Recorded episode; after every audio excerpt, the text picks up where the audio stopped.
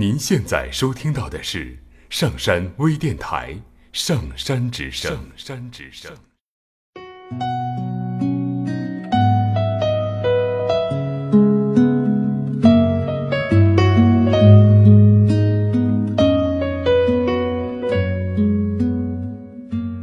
听故事，做催眠，对话内心的最深处，与我们一起畅游故事的海洋，聆听资深心理咨询师刘铁铮的催眠故事会。上山微电台独家首发。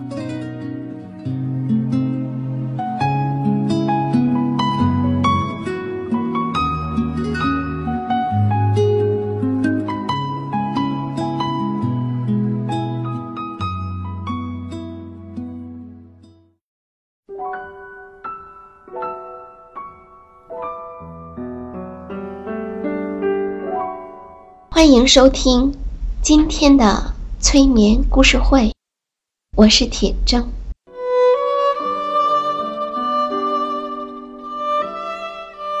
从前有三只很要好的野鸭子，它们的名字分别是大摇、大摆和叮当。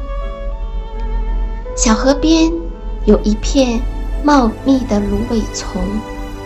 那儿是大摇、大摆和叮当的家。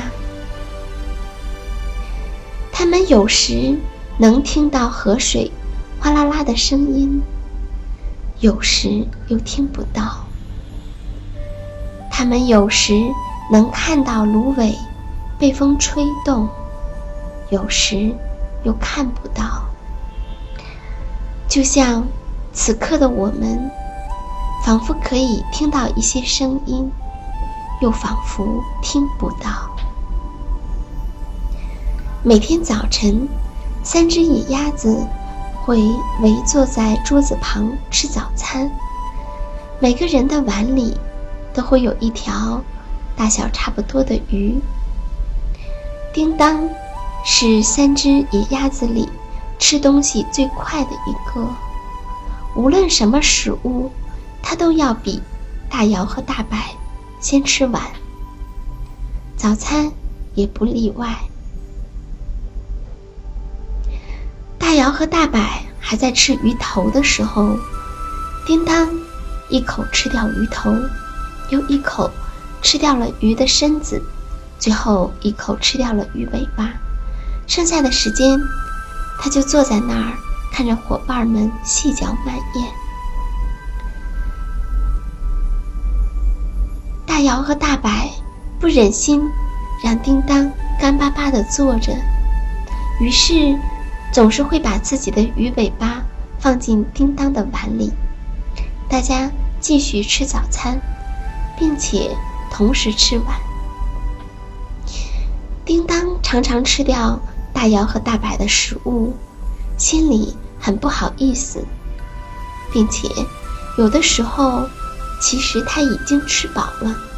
并不需要再多吃一些食物了，他只是吃得太快。可是他吃饭快的习惯总也改不了。那么，怎么样能够让大摇和大白知道，其实他并不需要吃那么多的食物呢？这一天，大摇和大白又见叮当早早地放下了筷子。赶忙夹起自己的鱼尾巴要分给他。叮当，赶紧说：“不用了，我还没吃完呢。”说着，他把自己的碗端给大摇和大摆看，果然没有吃完，里面还有一条鱼尾巴。叮当说：“我就这样看着你们吃饭，也是很开心的呀。”就这样。直到大摇和大摆要吃完的时候，叮当才一口吃掉了鱼尾巴。大家一起吃完了早饭，收拾了碗筷，就出发了。是啊，每当他们吃完早餐，三只野鸭子就会摇摇摆摆的走出芦苇丛。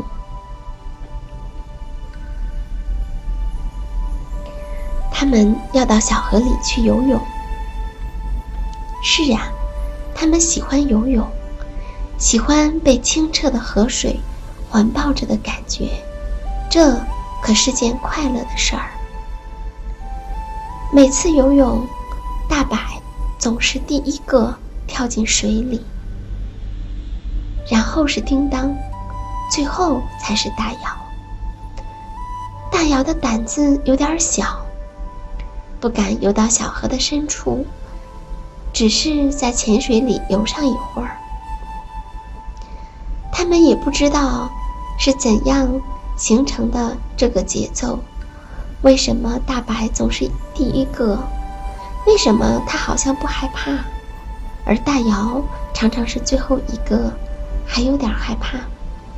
但不管怎样，他们习惯了这样的节奏，每天都是如此。